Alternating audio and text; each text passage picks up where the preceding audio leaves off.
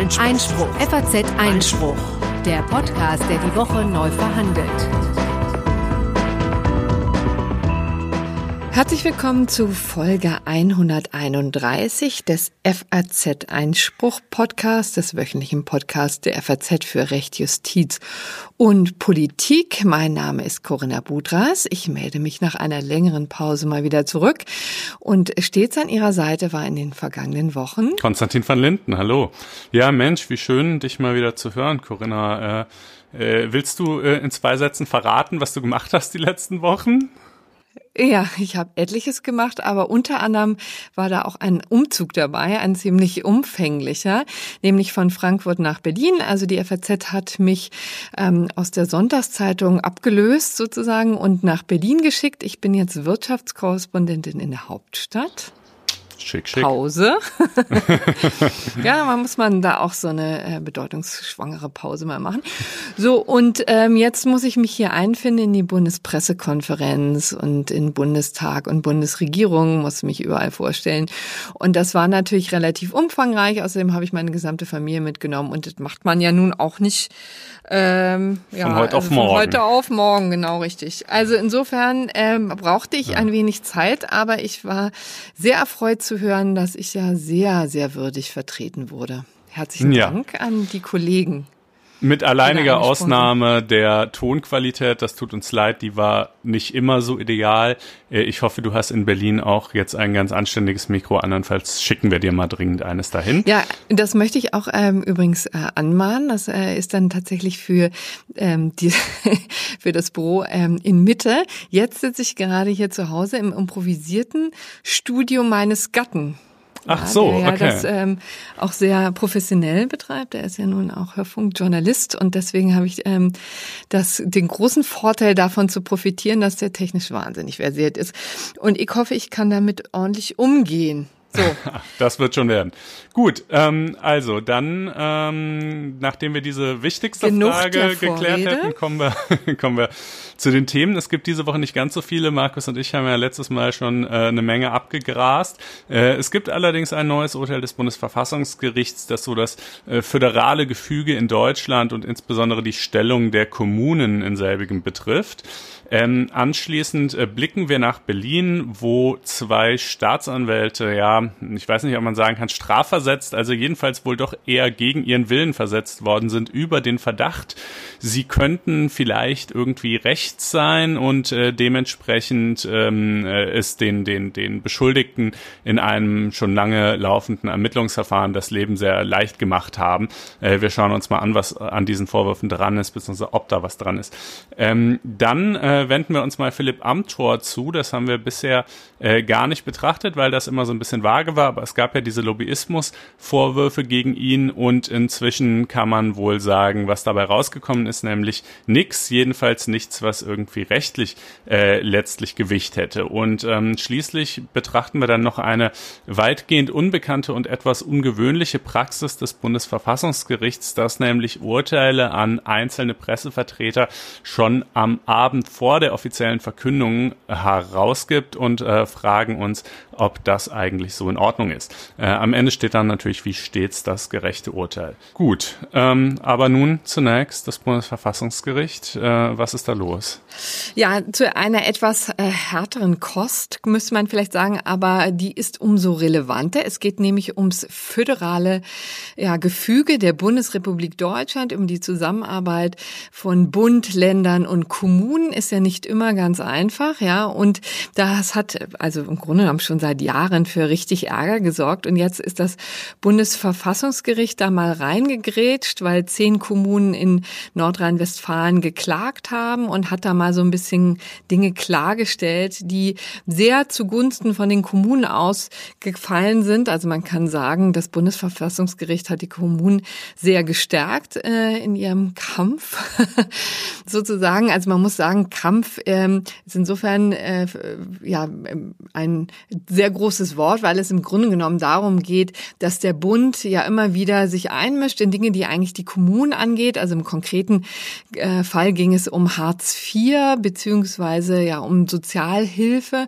und da das ähm, Bildungs- und Teilhabepaket, äh, was das genau ist, erkläre ich gleich noch. Es ist jedenfalls sehr wichtig für Familien, ähm, die sozial schwach sind und die da viel Geld bekommen und auch große Unterstützung äh, von den Kommunen. Ähm, und das Ganze wird aber auf Bundesebene geregelt, damit da so ein bisschen äh, Einheitlichkeit drin ist, damit das Ganze auch nachvollziehbar bleibt. Denn in Deutschland soll es ja auch ja gleichartige Strukturen geben und, und gleiche Lebensverhältnisse. Das ist ja auch ein Verfassungsgrundsatz.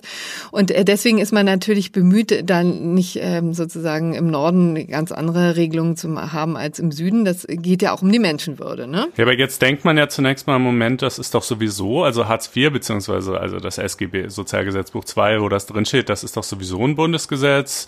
Ähm, wieso sollte das irgendwie unterschiedlich sein in unterschiedlichen Teilen von Deutschland? Na, es geht, wird eben ausgeführt und da kommen wir jetzt zu diesem schwierigen Punkt von den Kommunen. Also es hat natürlich wenig Sinn, wenn in Berlin jetzt eine Behörde sitzt, die sozusagen die ganzen Anträge äh, der Hartz-IV-Empfänger oder Sozialhilfeempfänger, um die ging es ja in diesem Fall, hier äh, bearbeitet, ne, sondern es müssen natürlich die Kommunen vor Ort sein, die auch mhm. ihre ähm, Leute kennen, die ähm, da auch ähm, eingreifen können, wenn man Not am Mann ist, wo vielleicht auch Dienst, äh, kurze Dienstwege sind. Ne? Also das Ganze ist schon total sinnvoll, das kommunal zu regeln, aber man versuchte eben einheitliche Standards in ganz Deutschland durchzusetzen. So und das führte aber dazu, führt übrigens immer wieder dazu, dass ähm, die Kommunen Aufgaben ausführen, die ihnen der Bund überträgt. Ja, und so war es natürlich auch hier in diesem Fall. Also das Ganze wurde übrigens notwendig, also es kamen zusätzliche Regeln hinzu durch ein Bundesverfassungsgerichtsurteil aus dem Jahr 2014. Es war das große Hartz-IV-Urteil, ne, wo es natürlich auch um Teilhabe ging der Menschen, da ging ja auch immer ums äh, menschenwürdige Existenzminimum, das gesagt ähm, wurde, die Menschen, Hartz-IV-Empfänger sollen eben an, trotzdem an gesellschaftlichem Leben teilhaben und da ist ja ganz diffizil geregelt worden, wie jetzt eigentlich die diese ähm, die monatlichen ähm, Sätze zusammengerechnet werden müssen, also errechnet werden müssen, auf welcher Basis und so weiter und so fort. Und es wurde vor allen Dingen klargestellt, dass es für Kinder besondere Unterstützung geben muss, ne? zum Beispiel, also bei Schulfahrten war das schon früher so, aber auch wenn es um Nachmittagsunterricht äh, geht, also um Nachhilfe, ja, um das gemeinsame äh, Mittagessen zum Beispiel, um Bustickets und so weiter. Also das, da sind ja ganz, ganz viele Bedarfe, wie es ja immer so schön heißt, die da notwendig werden und die bezahlt werden müssen. Das kann ziemlich teuer werden, auch Schulbücher und so weiter und so fort. Und deswegen hat man eben da nach 19, äh, 2010 ähm, neue Regelungen fassen müssen und hat die an, auf die Kommunen übertragen. So, und jetzt war immer die Frage, wer zahlt den ganzen Spaß, ja, weil mhm. es ja auf der anderen Seite ja auch so ist, dass es eigentlich ähm, die Kommunen ja genug andere Aufgaben haben, ne? Die müssen sich um die Straßen kümmern, die müssen sich um die Infrastruktur kümmern ähm, und dafür brauchen sie auch Geld. Und es geht ja nun ist ja auch nachvollziehbar, dass die sich dagegen wehren, wenn der Bund ständig mit neuen Aufgaben kommt, die den Kommunen Geld kosten. Die Kohle geht äh, da für diese Sachen raus, ja, und dann hat man nicht mehr ähm, genug Geld, um sich um die anderen Belange zu kümmern. Und das geht natürlich nicht in einem föderalen System. Und deswegen hatte man auch ganz klar eigentlich gesagt, hier ähm, ist das, ähm, das Prinzip der ähm, kommunalen Selbstverwaltung in Gefahr. Ja, mhm. das war eben auch genau die Argumentation dieser zehn ähm, Kommunen, die da geklagt haben. Düsseldorf da war dabei, ähm, Köln und auch Dortmund, also vor allen Dingen Nordrhein-Westfalen hat es eben getroffen, weil die ihm gesagt haben, also hier werden uns vom Bund neue Aufgaben übertragen, ähm, die wir bezahlen müssen. Da bleiben wir dra äh, drauf sitzen. Klammer auf, das hätten übrigens die Bundesländer bezahlen müssen. Klammer zu, haben sie aber nicht gemacht. So, und ähm, deswegen sind die eben in einem sehr umfangreichen Verfahren von das Bundesverfassungsgericht gezogen. Ja, das schwelt schon wirklich äh, ewige Zeiten.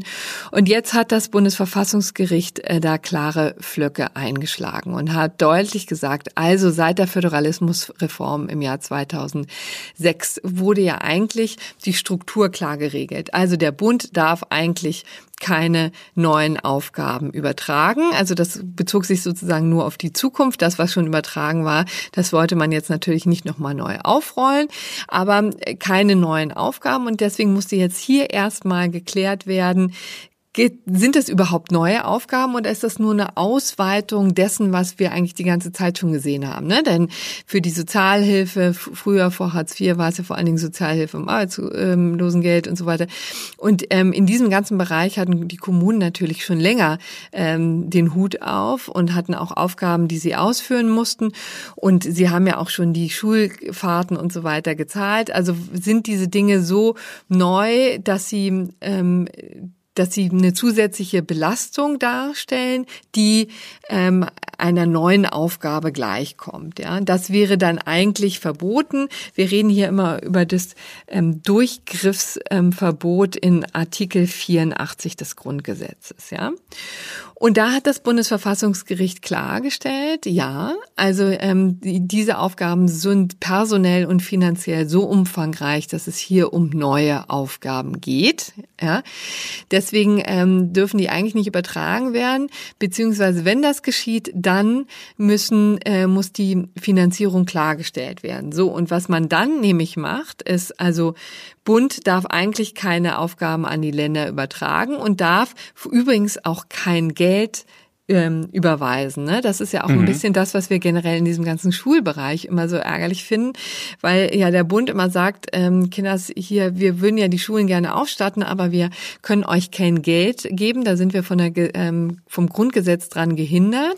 Da haben wir ja hier auch schon drüber gesprochen, Digitalpakt für die Schulen und so. Ne? Das soll ja ein wenig geändert werden. Exakt, das ist, ähm, da versucht man dann ähm, Dinge aufzuweichen, aber das ist ja das Grundprinzip und deswegen ist der Me Mechanismus sozusagen eine klare Aufteilung, dass im Grunde genommen die Beziehung, die direkte Beziehung zu den Kommunen eigentlich nur die Bundesländer gestalten können. Ja, dann mhm. hast, hast, du so einen Dreiklang, Bund, Bundesländer und Kommunen. Ja, und ähm, hier hätte das eigentlich so sein müssen, dass die Bundesländer dann tatsächlich die ähm, fin Finanzen übernehmen, dass sie tatsächlich den Mehrbedarf ähm, bezahlen an den, äh, den Kommunen, der dadurch entsteht, die Mehrkosten dadurch, dass ähm, die eben zusätzliche Aufgaben äh, machen. Und das haben übrigens auch ein paar ähm, Länder gemacht, aber gerade NRW und zum Beispiel auch Rheinland-Pfalz haben es nicht gemacht. Ne? Die haben mhm. zwar gesagt, ja, okay, wir haben dem Ganzen zwar zugestimmt über den Bundesrat, aber das sind ja nicht unsere Aufgaben, das hat ja der Bund ähm, äh, festgelegt. Ja, deswegen sind wir jetzt nicht bereit, da die Kohle rüberwachsen zu lassen. Und so geht's jetzt nicht, hat das Bundesverfassungsgericht klargestellt. Also im Grunde genommen muss es jetzt so sein, dass die, ähm, die Zuweisung verschwinden muss, also da auf Bundesebene aus dem Bundesgesetz. Es geht immer um Paragraph ähm, 34 so Sozialgesetzbuches 12, wo die Sozialhilfe geregelt ist. Das muss sozusagen verschwinden und gleichzeitig gibt es dann so eine kleine Kaskade, muss das auf Bundesebene dann neu äh, auf, auf, auf Länderebene neu geregelt werden. Und da gibt es dann auch tatsächlich die Regel, diese Kompensationsregel, dass dann eben das Geld ähm, gezahlt werden muss für Mehrkosten. Also alles ein bisschen kompliziert, aber total essentiell für das Miteinander in einem föderalen Staat, ja, für die Aufteilung Bund, Länder und Kommunen und für die Kommunen geradezu überlebenswichtig und letztendlich für die Menschen, die da betroffen sind, natürlich auch sehr, weil also die sind jetzt also die Sozialhilfeempfänger, die Familien, um die es da geht, das sind so roundabout ähm, Schätzungen zufolge so 18.000. Es geht um etwa sieben Millionen ähm, Euro.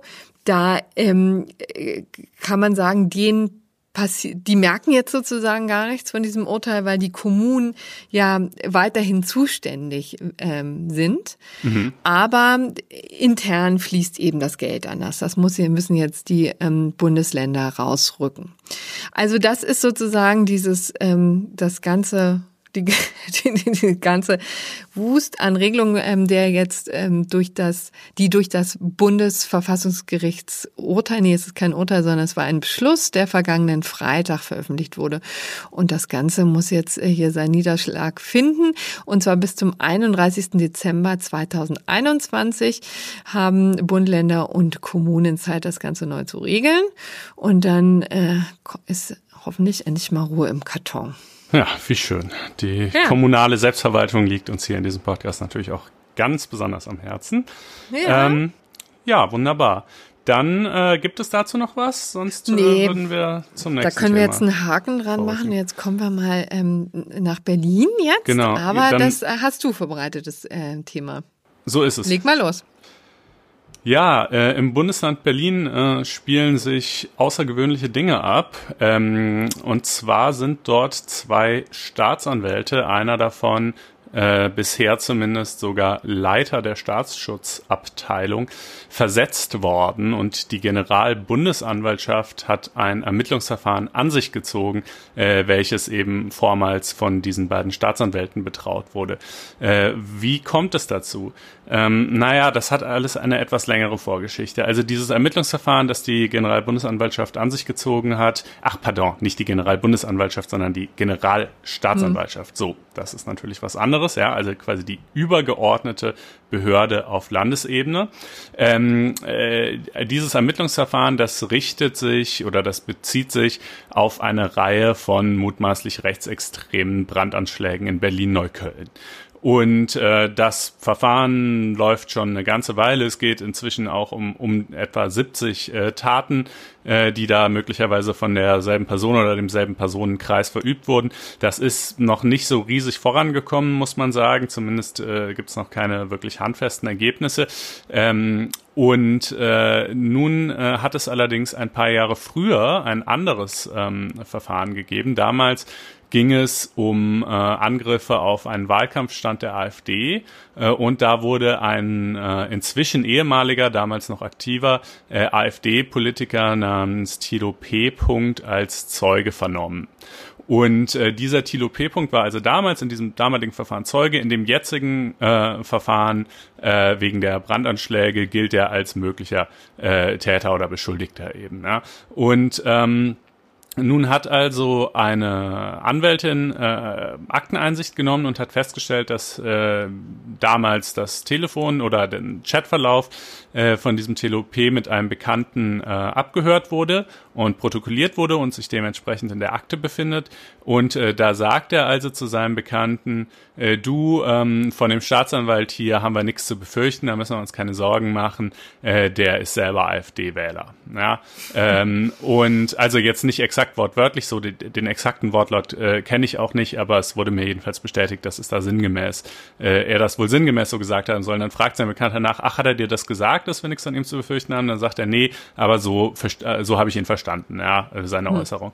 Ähm, so, und äh, das, wie gesagt, lag da schon eine ganze Weile in den Akten, hat offenbar niemand irgendwie weiter m, bedenklich gefunden, äh, bis dann eben diese Anwältin Akteneinsicht genommen hat und äh, die äh, Alarm geblasen hat, gesagt hat, Mensch, äh, habt ihr sie noch alle beisammen? Ja, ihr lasst hier einen, äh, einen äh, Staatsanwalt, wie gesagt sogar Leiter der Staatsschutzabteilung, also die Abteilung, die für politisch motivierte Straftaten zuständig ist, die Ermittlungen führen gegen Rechtsextreme, der offenbar ähm, äh, ja, also AfD-Wähler ist das alleine wäre jetzt noch nicht das Problem. Ich meine, die AfD ist eine Das erlaubte wüsste Partei. man im Zweifel auch nicht, ehrlich gesagt. Ne? Äh, Ja, außer halt aus diesem Chat-Verlauf, ne? Also Ja. wenn das, ja. Aber selbst wenn, ne? Also die AfD darf man ja nun auch wählen, das wäre ja noch nicht das Problem, aber der ja auch hier in einem anderen Zusammenhang eben diesem Typ bedeutet hat, äh, du quasi, ich bin auf deiner Seite, ja, dann ist ja, dann äh, ist der doch wohl auf jeden Fall befangen. Äh, und der andere Staatsanwalt, der diese Akten gesehen hat und das nicht äh, zur Anzeige gebracht hat gegenüber der Behördenleitung halt auch.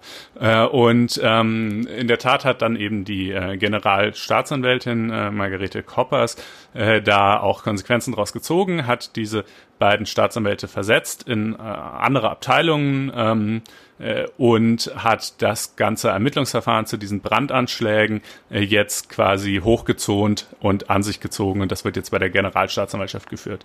So, formal darf sie das, gar keine Frage. Die, die Generalstaatsanwaltschaft ist halt die übergeordnete Behörde und äh, hat ein Weisungsrecht, ja, anders als bei Richtern, die ja total unabhängig sind, äh, sind Staatsanwälte weisungsgebunden, zwar sowohl gegenüber der sozusagen in Anführungsstrichen nächst höheren Staatsanwaltschaft, also eben der Generalstaatsanwaltschaft, als auch letztlich gegenüber dem politisch Verantwortlichen, also dem Landesjustizminister, ja. Ähm, das kann sie also schon machen. Ähm, äh, die andere Frage ist halt, war das so, m, also war das nicht vielleicht ein bisschen unverhältnismäßig, ja? Denn äh, Die klar, Versetzung meinst du jetzt? Ge- Ja? die Versetzung und das An sich ziehen des Ermittlungsverfahrens. Denn es ist natürlich nur diese eine Aussage von dem Typ in einem mhm. Chat gegenüber seinem Freund. Und offenbar hat der Staatsanwalt ihm ja auch noch nicht mal ausdrücklich gesagt, du hast nichts von uns zu befürchten, sondern er hat das nur so interpretiert. Ähm, da könnte man natürlich auch sagen, wer weiß, ne? Vielleicht hat dieses Gespräch nicht stattgefunden, vielleicht hat es stattgefunden, aber der hat es falsch interpretiert, vielleicht wollte er gegenüber seinem Bekannten damit prahlen, was für tolle Connections er zur Staatsanwaltschaft hat, ja. Also ist es ja keineswegs garantiert, dass das überhaupt wirklich so war. Ja, ähm, aber umgekehrt könnte man sich jetzt auch vorstellen, dass das womöglich nicht der einzige Hinweis gewesen ist. Ja, also es ist zumindest der, einz, der, der, es ist jedenfalls der, der einzige, einzige der Hinweis, der öffentlich ist, kommuniziert klar. wird. Und genau. Ähm, also der die Vereinigung ähm, der Berliner Staatsanwälte, das ist so einer dieser Vereine, von denen man dann vorher auch noch nicht wusste, dass sie existieren, aber jetzt weiß man es.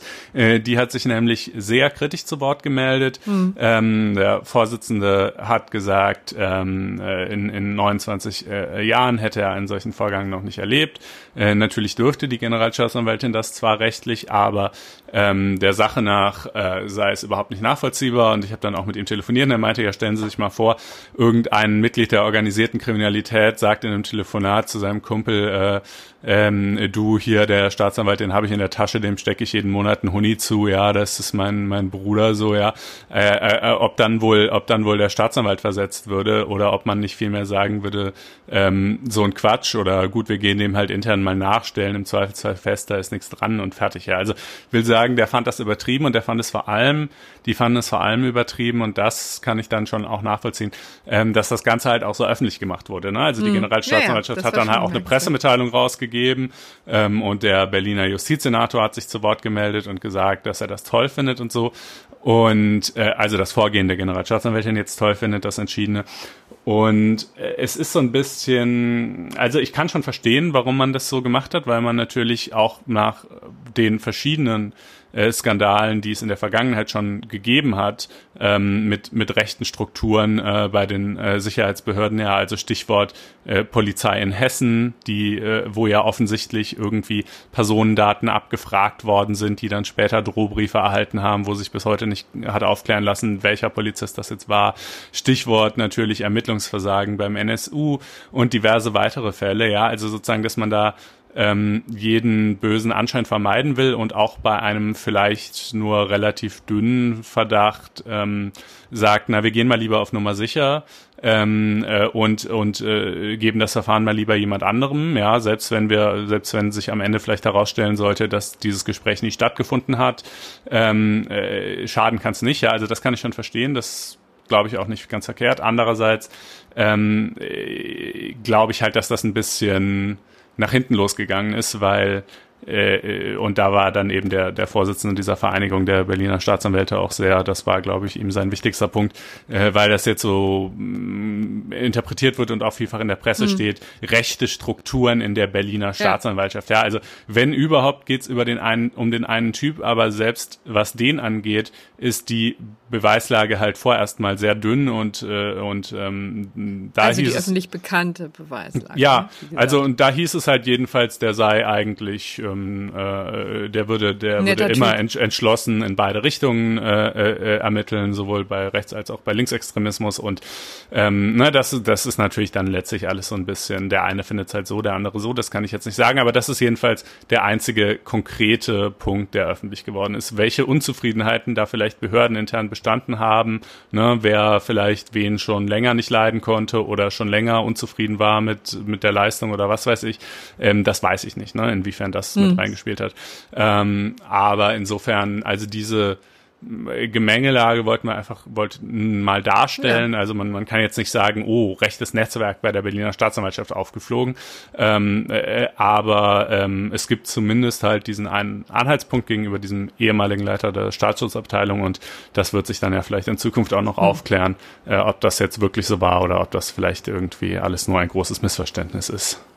Aber auf, wenn du sagst aufklären, ist es jetzt nicht so, als könnte er irgendwelche Rechtsmittel dagegen einlegen. Das ist ja sozusagen eine behördeninterne Entscheidung. Und wie du sagtest ja auch, das darf sie.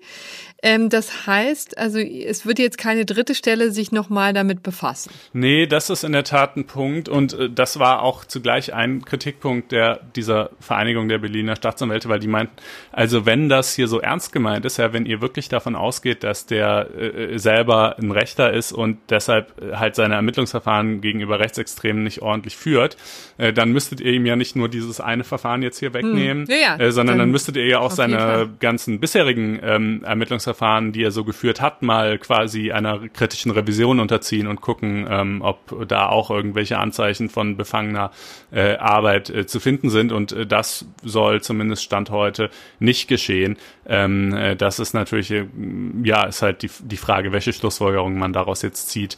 Ähm, aber in der Tat, äh, das, das ist wohl nicht beabsichtigt. Hm. Ja, also sehr ungewöhnlicher Vorgang. In der Wie Tat, gesagt, ja. Womöglich weiß man da auch nicht alles, aber deswegen jedenfalls wollten wir ihn hier mal vorstellen. Genau. Und ein anderer Vorgang, bei dem auch, ähm, ja, sagen wir mal, jedenfalls laute öffentliche Vorwürfe erhoben wurden, an denen dann vielleicht nicht so viel dran war, jedenfalls nichts, was so richtig rechtliche, harte Konsequenzen nach sich ziehen würde, ähm, betrifft äh, Philipp Amthor, nicht wahr? Genau, auch das wollten wir hier mal besprechen. Hätten wir jetzt in der Vergangenheit vielleicht auch mal tun können, aber da war noch so vieles in der Schwebe. Und jetzt ähm, können wir zwar vermelden, dass die Lobbyismusvorwürfe, die strafbaren Vorwürfe sich nicht erhärtet haben gegenüber Philipp Antor. Das ist ja der äh, CDU-Nachwuchsstar, die Hoffnung der Union. Ähm, aber ist ja juristisch nicht ganz uninteressant und auch deswegen wollten wir wenigstens mal zum Abschluss ähm, des Prüfberichtes ähm, des ähm, des Bundestages darauf mal eingehen.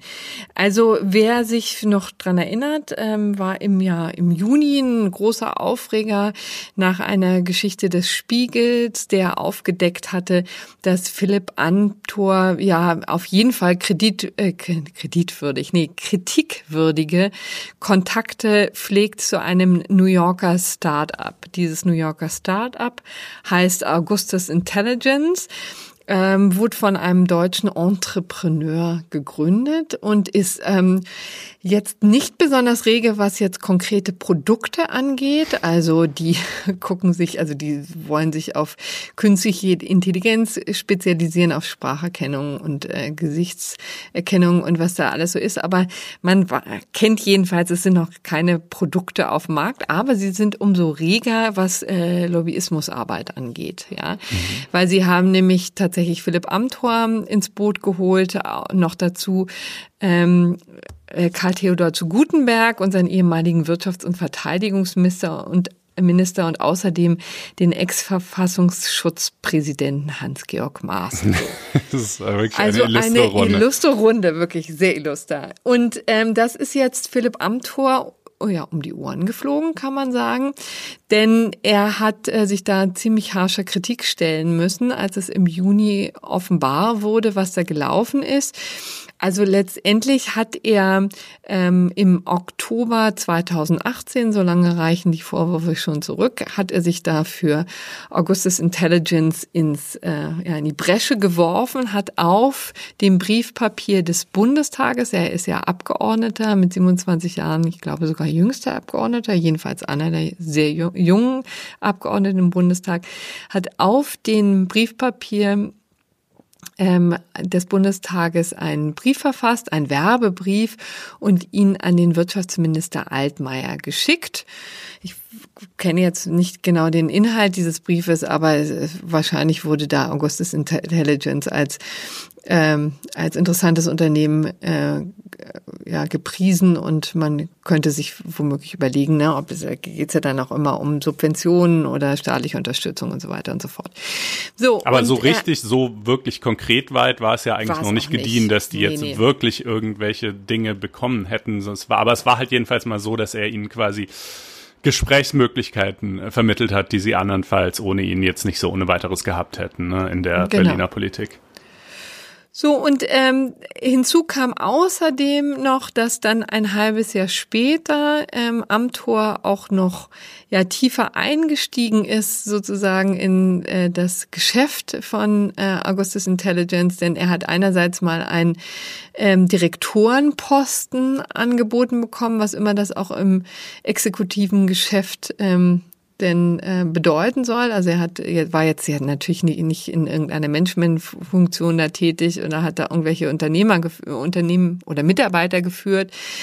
Aber er hatte immerhin diesen Direktorenposten und außerdem äh, wurden ihm Aktienoptionen versprochen. So, Was sind denn eigentlich Aktienoptionen? Das muss man vielleicht auch mal sagen. Ja, das muss man in dieser, das ist sozusagen eine Art der Bezahlung. Das sind eben Aktien, die man ähm, quasi äh, ja zu Geld machen kann, wenn also um dann tatsächlich Kohle zu bekommen. Ja, das ist natürlich auch tatsächlich bei Managementvergütungen relativ beliebtes Mittel, ne, weil man im Grunde genommen noch nichts direkt auszahlt, aber sind dann eben, ähm, es ist dann eben die Option, eine Aktie ähm, zu bekommen und also die Möglichkeit. Und vor allen Dingen ist man dann eben interessiert daran und das ist wahrscheinlich auch der Clou, dass es dem Unternehmen gut geht, ja, dass es prosperiert, dass ähm, ähm, der der Aktienpreis steigt, ja, und dann, das ist sozusagen in, auf Management-Ebene immer ein überzeugendes Argument, um solche Aktienoptionen auszugeben, ne, damit man da so einen gewisses äh, Leistungsanreiz hat. So. Mhm. Und aber das heißt eben noch nicht, dass konkret etwas geflossen ist. Und ähm, deswegen waren auch diese Aktienoptionen nichts, was äh, Philipp Amthor hätte angeben müssen, ne? also gegenüber dem Bundestag. Denn wir wissen ja, Abgeordnete sind ja verpflichtet, ihre Nebeneinkünfte offen zu legen und zu sagen, sie verdienen X, ähm, also noch nicht, keinen konkreten Betrag, sondern es wird dann werden immer so Stufen angegeben. Ne? Also die Stufe eins ist dann irgendwas zwischen 1000 und 3500 Euro. Mhm. Ähm, das war zum, bei ihm zum Beispiel relevant, weil er außerdem noch auf der Payroll von White Case stand. Also das ist ja auch eine amerikanische Anwaltskanzlei. Man wusste auch nicht so genau, was er da eigentlich gemacht hat, ja, aber jedenfalls als freier Mitarbeiter, Mitarbeiter ne? genau. Ja. Aber was er konkret sozusagen an welchen Projekten mhm. er gesessen hat, das weiß man nicht. Denn ähm, vielleicht sollte man das an dieser Stelle noch sagen. Amtor ist ja Jurist, also jedenfalls hat er dann sein erstes Staatsexamen.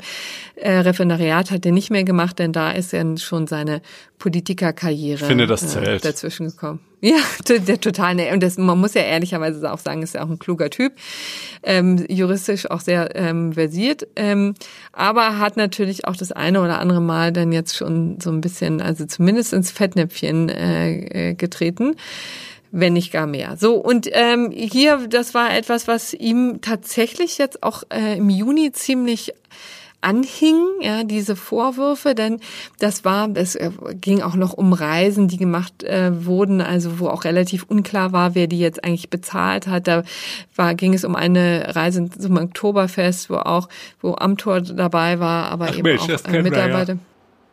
Vom, so äh, Einladungen zum Okto ja. Einladungen zum Oktoberfest und und ähm, Korruptionsvorwürfe in dem Zusammenhang, die haben schon andere Politiker in äh, die ja, ja. Bredouille gebracht und äh, auch zu Fall tatsächlich. Genau, und dann gab es auch ähm, Reisen nach New York und so weiter und so fort. Ne? So, und das haben sich jetzt nun verschiedene Stellen angeguckt. Also hier ist auch wieder die Generalstaatsanwaltschaft in Berlin tätig gewesen, die ja eben auch schon eine Rolle ähm, spielte. Die hat schon, also auf, auf Basis eines äh, einer Anzeige, die da gemacht äh, wurde, haben sie sich das mal angeguckt, ob ähm, jetzt hier ähm, ein Anfangs Anfangsverdacht für Bestechlichkeit oder Bestechung vorliegt. Also sie waren tatsächlich auch erst in einem sehr frühen Stadium des Ermittlungsverfahrens, haben erstmal geguckt, sozusagen, was ist da eigentlich dahinter. Es geht um Paragraph 108e des Strafgesetzbuches, das eben tatsächlich ähm, verbietet, dass Mandatsträger, also hier konkret äh, Abgeordnete des Bundestags, sich sozusagen in Zusammenhang mit ihrer Tätigkeit als Abgeordneter Dinge äh, versprechen lassen oder ähm, auch Gelder einheimsen, äh, um dann tatsächlich also ähm, einen Vorteil zu verschaffen. Ähm, also das Ganze setzt eben also einen ungerechtfertigt, eine qualifizierte Unrechtsvereinbarung voraus. Das ist äh, mal eine Voraussetzung für den Paragraphen 108e des StGB. Und da geht es eben um diesen ungerechtfertigten Vorteil als Gegenleistung für eine Handlung im Rahmen eines Mandats. So. Und das hat schon die Staatsanwaltschaft abgelehnt, also weil es einen Zusammenhang zwischen dieser Akquise und seiner parlamentarischen Tätigkeit gegeben haben müsste. Mhm. Aber hier hat er zwar natürlich das Briefpapier genutzt, ja, aber letztendlich hat er nichts anderes getan, als seine Kontakte zu nutzen, also die er natürlich hat als ähm, Parlamentarier oder als jemand, der auch sehr im Fokus steht, auch der Öffentlichkeit. Natürlich hat er im Zweifel einen kürzeren Draht zu Peter Altmaier, dem Wirtschaftsminister, als ein Hinterbänkler, der noch niemals äh, eine Rede vom Bundestag gehalten hat. Ja, mhm. so. Aber das alleine reicht schon nicht aus. Es muss eben einen direkten Zusammenhang geben und das war eben der Staatsanwaltschaft äh, Berlin Generalstaatsanwaltschaft ja das war denen nicht genug. Deswegen haben mhm. die schon Ende Juni, glaube ich, gesagt, das Ganze ähm, mündet jetzt nicht in ein vertieftes Ermittlungsverfahren. Sie sehen das Ganze nicht als strafbar an und haben ja ihre Ermittlungen dann auch ziemlich postwendend eingestellt. Mhm. So, der, ähm, dann hatten wir noch ähm, den Bundestag, der sich das Ganze nochmal genauer angeguckt hat, denn es gibt ja noch zusätzliche Regeln, die ein Abgeordneter befolgen muss. Da hätten wir einmal die Verhaltensregeln für Mitglieder des Deutschen Bundestages, die beachtet werden müssen. müssen. Und dann hätten wir noch das Abgeordnetengesetz, da wäre zum Beispiel Paragraph 44a relevant. Das können wir uns auch nochmal angucken. Also im Grunde genommen ähm, ist bei den Verhaltensregeln schon klar festgelegt, dass Parlamentarier verschiedene Angaben machen müssen, zum Beispiel zur Übernahme, zu Tätigkeiten vor der Übernahme des Mandats, aber auch Tätigkeiten neben dem Mandat. Das ist das, was ich schon erwähnt habe. Und dann eben auch die, äh, die erzielten Einkünfte, aber die liegen, lagen ja hier noch nicht vor. Ähm, und ansonsten ähm, ist eben dann noch, also das war dann hier eben nicht relevant, ne? die Verhaltensregelung für Mitglieder des Deutschen Bundestages hatte er auch, obwohl das Ganze natürlich ein bisschen fishy war, dagegen die hatte der nicht verstoßen. Und dann ähm, ist eben auch Paragraph 44a, wie gesagt, des Abgeordnetengesetzes ganz interessant. Und danach sind aber nur solche Zahlungen unzulässig, die nur deswegen gewährt werden, weil dafür die, die Vertretung und Durchsetzung der Interessen des Leistenden im Bundestag erwartet wird. Also da hätte tatsächlich auch da wieder ein ähnlicher äh, Überlegung wie jetzt eben schon bei der Bestechung, der hätte schon am Tor direkt im Zusammenhang mit seinem Mandat da tätig werden müssen und nicht einfach nur einen Brief schreiben müssen an mhm. den Bundeswirtschaftsminister. Also das Ganze hat eben, ist vielleicht auch so ein bisschen unbefriedigend auf gleich mehreren Ebenen, weil es war natürlich ein riesiger Wirbel. Und ja, in der Tat auch alles so ein bisschen fishy, ja, weil warum muss der sich jetzt für so ein New Yorker Start-up einsetzen, ja, das offensichtlich über verdammt viel Kontakte verfügt, aber wenig Produkte. Da gibt's ja übrigens, das sollte man bei dieser Gelegenheit auch nochmal erwähnen, ne? also Bundestagsabgeordnete sollen sich ja durchaus schon einsetzen für die Leute oder auch die Unternehmen im eigenen Wahlkreis. Ja, es ist ja nicht so, als Ich wollte gerade sagen, ne, also ne? Äh, eben, ich finde auch eigentlich so, er hat nichts Verbotenes getan, ganz augenscheinlich. Und äh, ist es anrüchig? Ist es irgendwie politisch problematisch? Naja, für mich, für mich ist der anrüchigste Teil, dass er es für so ein komisches Unternehmen gemacht ja. hat. Weißt du?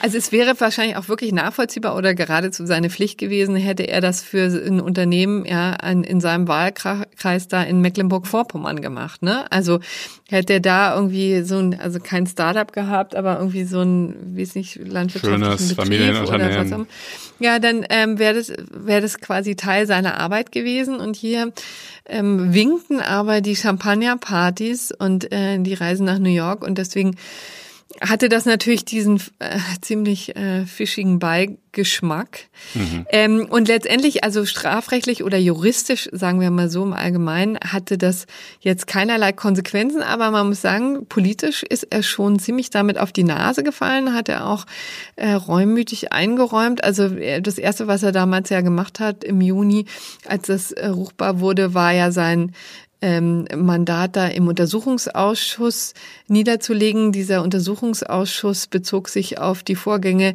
beim Terroranschlag auf dem Breitscheidplatz und da sollte dann demnächst äh, Herr Maaßen gehört werden, der Ex-Verfassungsschutzpräsident und wegen dieser, naja, merkwürdigen Verbindung hat er deswegen sein, äh, sein Amt in diesem Zusammenhang niedergelegt. Also hat Amtor von sich aus gesagt, na, da könnte es einen Interessenkonflikt geben, das lassen wir mal lieber. Dann das nächste, und das dürfte vielleicht schmerzhafter gewesen sein, war ja die Tatsache, dass er dann nicht angetreten ist zur Wahl des CDU-Landesvorsitzenden für Mecklenburg-Vorpommern. Das wäre natürlich ein ziemlicher Kracher gewesen. Er als 27-jähriger Shootingstar dann gleich ein Landesvorsitz und dann wäre er ja ähm, gegen ähm, Frau Schwesig, gegen Manuela Schwesig als Ministerpräsidentin im nächsten Landtagswahlkampf angetreten. Also das wäre schon eine wesentlich größere Nummer gewesen und man hatte ja im Vorfeld auch schon immer gehört, dass er da große Chancen hatte. Also im Grunde genommen war er der einzige Kandidat und selbst nachdem das ähm, offenkundig wurde, nachdem das in die Öffentlichkeit gelangte, diese Vorwürfe, hat er ja, hat sich ja der Landesverband eigentlich hinter ihn gestellt, aber am Tor war dann wahrscheinlich politisch klug genug zu sagen, naja, da warten wir doch jetzt erstmal, also ich jetzt hier leicht lidiert oder mittellidiert in diesen Wahlkampf hier ziehe. Hm. Ähm, er hat ja noch Zeit. Er hat, er hat ja noch viel Zeit, genau. Äh, also hat er darauf verzichtet. Und das Dritte, was jetzt, ja, wird man sehen, ne, wie, was daraus kommt, ähm, es wurde jetzt angekündigt, dass womöglich die einen oder anderen Regeln in Sachen Lobbyismus verschärft werden, dass es ein Lobby, äh, Lobbyregister geben soll. Das ist jetzt für Herz, Herbst angekündigt. Wird ja, das ist sehen, ja schon eine Jahre alte Forderung. Ähm, ja. Und in der Tat, also das schien mir auch sehr angebracht. Wenn das mal konkretere Formen annimmt, dann werden wir das hier im Podcast natürlich auch ausführlich behandeln, dieses Lobbyregister. Ähm, aber ich, in diesem Zusammenhang kann man es auf jeden Fall schon mal erwähnen.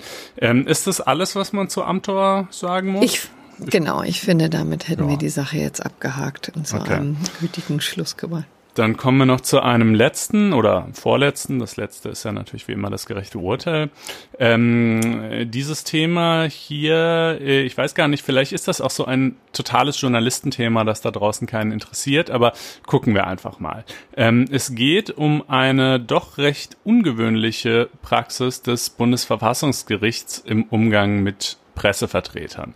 Ähm, und zwar muss man dazu erstmal wissen, es gibt ja die Justizpressekonferenz. Die Justizpressekonferenz, genauso wie auch die sehr viel bekanntere Bundespressekonferenz, ist äh, nichts, was die Justiz aufsetzt, genauso wenig wie die Bundespressekonferenz ähm, irgendwie von der Bundesregierung äh, aufgesetzt oder gemanagt werden würde, sondern das ist ein privatrechtlich organisierter Verein von Journalisten, die sich eben ja im Fall der Bundespressekonferenz eben mit der mit der Berliner Hauptstadtpolitik beschäftigen und im Fall der Justizpressekonferenz äh, mit den Urteilen deutscher Gerichte und insbesondere natürlich mit dem Bundesgerichtshof und dem Bundesverfassungsgericht als den beiden wichtigsten äh, Gerichten richten.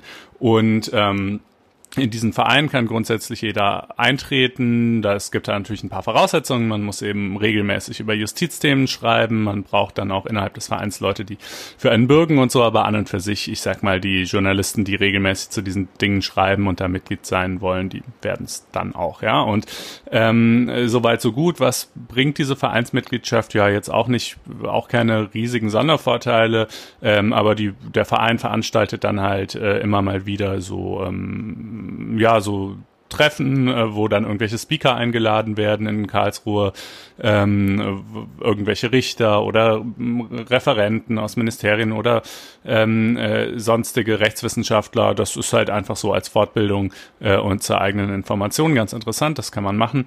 Ähm, äh, dann gibt's eben einmal im Jahr dieses äh, die äh, Einladungen zum Jahrespressegespräch beim Bundesgerichtshof, beim Bundesverfassungsgericht. Da haben wir hier ja auch im Podcast schon verschiedentlich drüber gesprochen, wo so ein bisschen Bilanz gezogen wird über das letzte Jahr und vorausgeblickt, äh, was das nächste Jahr wohl bringen wird.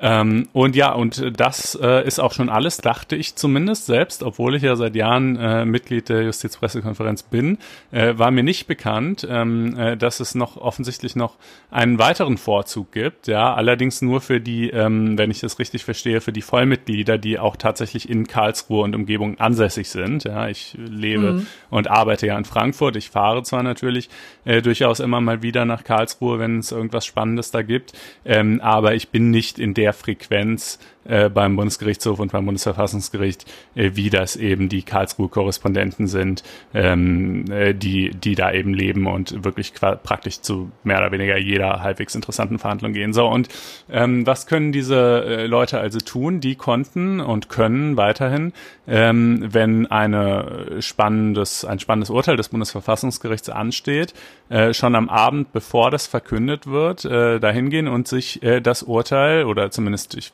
weiß nicht, vermut, vermutlich mal die Pressemitteilung zu dem Urteil. Ich weiß nicht, ob sie wirklich auch das ganze Urteil direkt kriegen, äh, schon in gedruckter Form abholen. Ja, sie dürfen, das ist natürlich mit einer Sperrfrist versehen, sie dürfen da nicht darüber berichten, äh, bevor es dann verkündet wird. Das funktioniert ganz offensichtlich auch, ja. Also es hat ja hm. bisher keine Fälle gegeben, wo, äh, wo irgendwie vorab äh, berichtet worden wäre. Doch einen Fall gab es lustigerweise, das hatte aber ganz andere Gründe. Dieses das Urteil, hatte ganz andere Gründe. Äh, genau. Dieses Urteil ist auf ganz anderen Wegen ähm, äh, zu früh an die Öffentlichkeit gelangt. Das hatte nichts mit dieser, nichts mit dieser Vereinbarung zu tun. Ähm, und naja, das ist halt einfach natürlich nett für die, weil dann können sie es halt am Vorabend schon lesen und können sich schon vorbereiten, können sich Interviewfragen überlegen, können schon äh, einen Kommentar dazu schreiben, was auch immer, ja. Es ist einfach praktisch. Es ist jetzt auch nicht, was weiß ich, ne, ist jetzt auch nicht weltbewegend wichtig. Wenn es das nicht gäbe, wird es auch funktionieren, ja. Bei den meisten anderen Gerichten, äh, eigentlich meines Wissens bei allen anderen Gerichten, äh, gibt es eine solche Praxis nicht und irgendwie äh, klappt es ja auch. Andererseits ist natürlich auch nicht schlecht. Ähm, die können sich dann halt äh, besser vorbereiten und manchmal sind die Entscheidungen des Bundesverfassungsgerichts ja auch durchaus etwas komplizierter und man manchmal muss ist wirklich gut. Also es ist wirklich einfach ganz oft, muss man sagen, harter Tobok und es ist, man braucht wirklich einfach seine Zeit, um die durchzuarbeiten, zu verstehen. Auch, also da kann ich wirklich unfassbar viele ähm, Beispiele nennen. Übrigens, das, was wir vorhin besprochen haben, gehörte eigentlich auch dazu. Da ist der erste Blick nicht immer derjenige, der einen tatsächlich richtig äh, auf die richtige Spur bringt. Ne? Mhm. Also man muss schon sagen, also gerade beim Bundesverfassungsgericht sind die ähm, sind die Urteile alles andere als trivial. Ja, oft, oft ist das so in der Tat. Ja, und ich kann das einerseits, also das Anliegen des Gerichts auch verstehen, das sagt, na ja, gut, wir wissen, wie das halt inzwischen läuft in der Presse. Man muss halt schnell sein, wenn wir um um 10, um 11 Uhr eine Entscheidung verkünden, dann können die Journalisten nicht sagen, ja, wir schreiben aber erst um 18 Uhr dazu einen Text, weil äh, im Online-Journalismus muss das halt alles schnell gehen.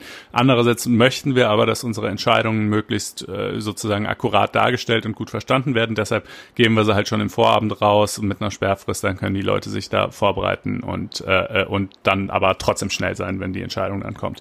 Ähm, klar, das ist eine total nachvollziehbare Erwägung.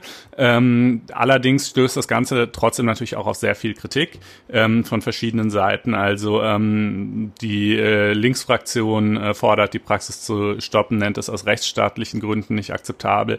Ähm, der AfD-Parteivize Stefan Brandner findet es skandalös und äh, sagt, ähm, äh, die Prozessbeteiligten äh, würden sich ja wohl äh, sozusagen völlig überrascht und blöde vorkommen, wenn äh, quasi sie dann mh, mm, von Journalisten konfrontiert werden, die schon äh, früher, als sie selber wussten, wie ihr eigenes Verfahren eigentlich ausgehen würde, ja, äh, und sich schon detaillierte Fragenkataloge überlegt haben, äh, weil sie selber schon das äh, schon am Vorabend gekannt haben, ja, ähm, und äh, auch der, ähm, also die CDU als Partei äußert sich jetzt nicht, aber Heribert Hürte, der ja auch Juraprofessor äh, ist und eben CDU-Bundestagsabgeordneter für und auch ähm, einstweilen äh, immer noch äh, Vorsitzender des Rechtsausschusses, ähm, äh, äh, kritisiert das auch und sagt, ähm, äh, das äh, Gericht äh, möge sich bitte nicht als, als politische Gestaltungsmacht äh, begreifen Und ähm, äh, naja, und dann natürlich, genau, und Brandner meint natürlich auch noch, ach ja, da sucht sich das Gericht also diejenigen Journalisten aus, die quasi ihm passen, ja, die die es irgendwie gut findet.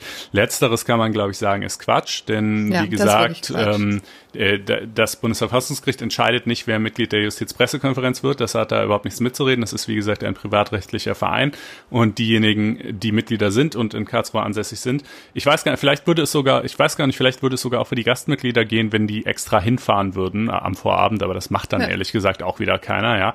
Also jedenfalls, da hat das Bundesverfassungsgericht keine Kontrolle drüber und da äh, gibt's jetzt auch keine Detailauswahl, so nach dem Motto, du hast uns aber neulich kritisiert, jetzt kriegst, kriegst du es nicht. Ja. Also das, das kann man, glaube ich, diesen Vorwurf kann man, glaube ich, zu den Akten legen. Trotzdem ist es natürlich eine Ungleichbehandlung gegenüber anderen Journalisten, klar. Ähm, und ähm, die AfD. Ja, und gegenüber der der Öffentlichkeit, das ja, ist, glaube ich, das Hauptproblem. Ne? Ja, also so. gegenüber den gegenüber den Parteien halt auch, ne? Also ähm, hm. des Verfahrens. Das finde ich vielleicht noch ein bisschen äh, schwieriger auch. Ne? Das, äh, aber ähm, die AfD jedenfalls hat dagegen auch geklagt, hat in einem Eilverfahren, ich glaube, vergangenen Monat verloren. Ähm, und äh, das Verwaltungsgericht meinte halt, naja, also für sie als Partei ist jedenfalls daraus überhaupt kein Nachteil zu erkennen. Das stimmt ja auch. Ja. Ist ja jetzt nicht spezifisch schlecht für die AfD, dass das so ist. Ähm, und äh, ja, das jetzt jedenfalls sozusagen aktuell hat das Bundesverfassungsgericht offenbar ähm, auch beschlossen, diese Praxis äh, so fortzuführen. Die habe sich seit vielen Jahren äh, bewährt und ähm, ja, das hat sie ja in einer gewissen Weise auch, ne? Wie gesagt. Ja, das hat sie wirklich total. Und ich muss offen gestehen, Entschuldigung, ich bin, bin da so ein bisschen unruhig, einfach weil ja, ich die ganze Aufregung so unfassbar übertrieben finde. Denn für mich ist das wirklich auch schon seit Jahren das Normalste der Welt. Nicht, weil ich jemals selber ähm, davon profitiert hätte.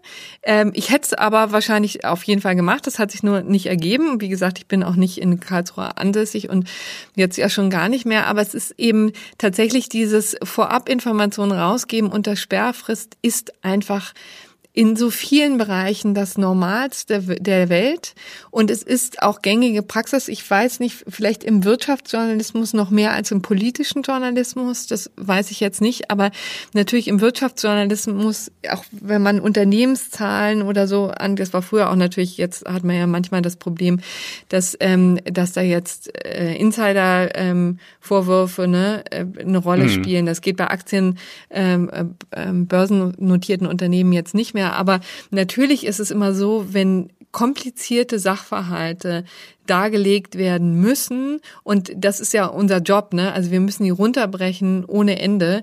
Und das kostet Zeit und man hat diese Zeit immer weniger. Und wenn man dann einmal wirklich ein paar Stunden zusätzlich bekommt, um dieses Urteil, die Zahlen oder irgendeine andere Information frühzeitig hat und die durchdringen kann, dann ist das sozusagen für die Berichterstattung das Beste, was passieren kann. Es ist, also so ist es leider.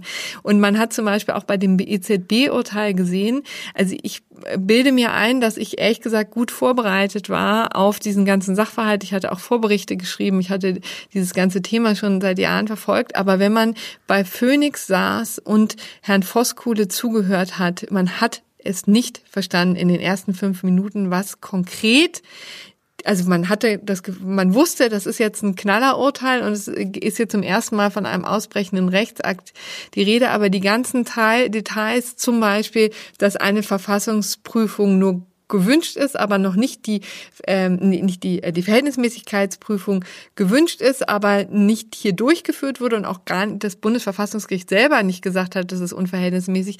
Das erschließt sich nicht sofort, ja, das, weil das liegt auch daran, dass ähm, der, der Tenor als erstes äh, verkündet wird und der folgt verschiedenen Formen, ja, vielleicht könnte man auch das mal überdenken, aber es ist jedenfalls extrem schwierig sozusagen sich da sofort einzudenken, selbst wenn man da schon lange als Berichterstatter die Sache verfolgt. Und ich finde, es gibt, wir sind alles verantwortungsbewusste ähm, Journalisten und Berichterstattern. Es wurde über all die Jahre hinweg kein Schindluder damit getrieben. Es diente lediglich ähm, dazu, die Artikel besser, klarer zu machen und ähm, vielleicht auch besser strukturiert und mehr soll es nicht sein. Und ich finde, die ganze Aufregung ist wirklich an den Haaren herbeigezogen, so deutlich würde ich das echt sagen. Und ist leider auch ein bisschen von einem tiefen Unverständnis gegenüber unserer Profession geprägt, ehrlich gesagt. Also ja, das ist ja. Meine ähm, äh, ziemlich deutliche Meinung dazu. Ja, ich kann mich eigentlich nur anschließen. Und wie gesagt, ich war selber überhaupt noch nie Nutznießer dieser Option, aber gleichwohl äh, finde ich es gut. Insofern lief Karlsruhe alone. Ähm, so, und ja. ähm, es ist so, dass man, ich hatte jetzt auch schon länger ähm, überlegt, ne, also ich, ich kannte die Praxis auch schon so ein bisschen länger, ich wusste davon, aber fand es auch mal ein bisschen albern, dass das irgendwie so, ähm, so geheim gehalten wurde, dass da nicht öffentlich drüber geredet wurde. Aber vielleicht ist auch natürlich dann, wenn das so bekannt ist, dann auch wieder natürlich ein Einfallstor, ne, der der Einflussnahme, ne? Also dann kann man sich ja vorstellen, wenn diese Praxis jetzt weitläufig bekannt ist, dann kommen jetzt die Prozessvertreter oder interessierte Gruppen und versuchen dann auf die Journalisten Einfluss zu nehmen, dass man, dass die eben die Informationen früher rausrücken. Das kann natürlich sein, aber da müssen wir dann eben einfach standhafter bleiben. Ja, ja das aber sollte ja. Äh, das sollte jetzt auch kein Problem sein, aber ich, es ist, äh, ja, es ist, dient einfach wirklich nur der besseren Berichterstattung und da haben alle was davon. Okay. Ja. Gut, ähm, so viel also dazu und ähm, dann äh, kommen wir zum gerechten Urteil, oder? Ja. Dann kommen wir in der Tat zum gerechten Urteil, ähm, das wie gesagt äh, eigentlich im Ergebnis ähm, ziemlich gemein ist, aber so ist Jura leider normal, wenn manchmal, wenn etwas stringent durchgeprüft wird und auch ja stringent durchargumentiert wird, dann kommt das manchmal zu Ergebnissen, die ein bisschen unglücklich sind. Hier ging es um ähm, zwei Leute, die eine Walking Nordic Walking Tour gemacht haben. In äh, großer Einträchtigkeit ähm, sind sie eben marschiert äh, und dabei ist einer der beiden, ähm, ein Mann, ist gegen seinen Stock gestoßen und äh, dabei geriet der Stock äh, zwischen die Beine der äh, Partnerin, mit der er da durch die Berge gestratzt ist oder wo immer die auch da lang gegangen sind, das weiß ich gar nicht so genau. So daraufhin ist sie gestürzt, ja, und das ist ehrlich gesagt natürlich es ist so ein kleiner Anlass und hat doch eine große Wirkung. Also die Frau ist gestürzt, hat sich wohl offensichtlich ziemlich ähm, heftig wehgetan, hat eben das Handgelenk ähm, sich dabei verletzt und war dann für mehrere Wochen krank. Äh, nee, ich glaube für mehrere. Entschuldigung, arbeitsunfähig geschrieben, genau. Äh, aber nicht nur für mehrere Wochen, sondern ich glaube für mehrere Jahre buchstäblich. Du hast, du hast recht, zwei Jahre. Ja. Dezember 2013 ja. ist es passiert und im Jahr 2015 ähm, war die Walkerin immer noch krankgeschrieben und dann wurde ihr gekündigt. Mhm. Ja. Und daraufhin ähm, erhielt sie Arbeitslosengeld. So, und dann ist etwas passiert, also man sollte jetzt nehmen, wenn das Ganze vor dem Gericht landet, und hier war es eben das ähm, Oberlandesgericht Schleswig-Holstein, die denn diese Entscheidung äh, äh, das Gericht hat dann diese Entscheidung getroffen. Ähm, ich dachte zuerst, die beiden haben dann gegeneinander geklagt, also die Frau gegen den Mann, aber so war es gar nicht. Das hätte dem Ganzen natürlich noch eine besondere Tage gegeben, aber tatsächlich war es die Bundesagentur für Arbeit, die sich von diesem mitwalkenden Mann das Arbeitslosengeld erstattet, ähm, erstatten lassen wollten. Mhm. Das fand ich auch eine ziemlich krasse Nummer und weiß jetzt gar nicht, wie üblich das ist. Ähm, also jedenfalls hat er jetzt, äh, er hat die Arbeitsagentur tatsächlich Recht bekommen, ja, ähm, denn es ging jetzt eben einfach ähm, darum, hat der Mann ähm, bei beim Walken die im Verkehr erforderliche Sorgfalt außer Acht gelassen, ja. Also Nordic Walking, da passiert normalerweise nicht viel. Ja, das ist eigentlich nur ein schnelleres Gehen mit zwei Stücken in der Hand. Und wenn man diese Stücke vorschriftsmäßig benutzt, dann kann das gar nicht passieren, dass dieser Stock da, dass man dagegen stößt und dann irgendwie mit dem Stock in die, zwischen die Beine der ähm, mitwalkenden Partnerin da haut. Ähm, aber offensichtlich hat dieser Mann die Stöcke falsch benutzt, ja, und deswegen hat er die im Verkehr erforderliche Sorgfalt außer Acht gelassen, ja. So, und dann hatte das Gericht auch noch einen Haftungsausschuss ähm, zu prüfen, ja, also wenn man gemeinsam Sport macht, dann gibt es eben auch verschiedene Situationen, in denen der andere, der ein, ähm, äh, ein Sturz verursacht oder eine Verletzung verursacht, dann aus der Haftung entlassen wird. Das ist natürlich beim Fußball zum Beispiel der Fall, ne? wenn man dann jetzt äh, jedes Mal ähm, den einen Fußballspieler in Anspruch nehmen würde, der gegen die Knie des anderen haut oder mit einer Blutgrätsche den anderen Ja, gut, bei der Blutgrätsche ja, wäre es vielleicht schon genau. wieder ein Grenzfall. Ne? Also Richtig, wenn es natürlich grob genau. unsportlich ist äh, und so, dann, dann dürfte es eher kein Haftungsausschuss mehr sein. Aber wenn man einfach um den Ball kämpft und äh, da geht's nun mal ein bisschen rauer zu und einer verletzt sich dabei, dann ist das natürlich äh, ist die Haftung insoweit natürlich ausgeschlossen, weil sich beide sozusagen bereit erklärt haben, gegenseitig dieses Risiko, das der Sport nun mal einfach in sich trägt, in Kauf zu nehmen. Aber das Risiko, was Nordic Walking üblicherweise in sich trägt, ist jetzt eher mal so null, fand das Oberlandesgericht. Ist, ist so überschaubar, genau. Und ähm, deswegen, ähm, deswegen gab es hier keinen Haftungsausschluss. Und wie gesagt, das ist so etwas, na klar, also man kann das juristisch nachvollziehen, ist wahrscheinlich auch alles sauber durchgeprüft, aber tatsächlich die Konstellation, dass die Bundesagentur tatsächlich dann Rückgriff nehmen kann auf den Walker fand ich jetzt ja. im Herzen doch ein ganz klein bisschen ungerecht. Äh, äh, muss sie dann ja aber, also kann sie dann ja aber in letzter Konsequenz auch doch wieder nicht, ne? Also sozusagen eigentlich ja bis zu diesem Punkt. Allerdings hat das Oberlandesgericht dann ja auch noch gesagt, ja, aber die Frau ähm, trifft hier eine Mitschuld, äh, denn mhm. und insoweit diese, dieses Verschulden muss sich dann wohl, nehme ich mal an, im Prozess, so genau ging es leider aus der Pressemitteilung nicht hervor, aber muss sich dann wohl die Bundesagentur für Arbeit quasi zurechnen lassen, denn sie hätte gegen ihren Arbeitgeber äh, gegen die Kündigung ihres Arbeitgebers klagen können. Der hätte sie gar nicht kündigen müssen, er hätte ihr einen leidensgerechten Arbeitsplatz zuweisen können. Ähm, und dementsprechend sozusagen hätte es zu dieser ganzen Arbeitslosigkeitssituation äh, und dem Einspringen der Bundesagentur für Arbeit äh, nicht kommen müssen und äh, dann gäbe es auch keine Regressforderungen, die man irgendwie hier anmelden könnte. Ähm, nun ja. Ja, also das, das ist richtig. Ne? Also diese Schlaufe in der Tat ist ähm, ist da noch wesentlich, aber die ganze Gesamtkonstellation stelle ich mir eigentlich ziemlich misslich vor. Ne? Da geht man zusammen einfach ein bisschen spazieren, ja, hat nette Gespräche, genießt die Natur und dann sowas. Also alter Schwede. Tja. Also so Augen auf bei der Sportwahl, können wir sagen. Genau, bleibt gesund, bleibt fit, bleibt uns gewogen ähm, und schaltet nächste Woche wieder ein. Ja. Genau, bis dann. Schöne Restwoche. Tschüss. Vielen Dank. Ciao.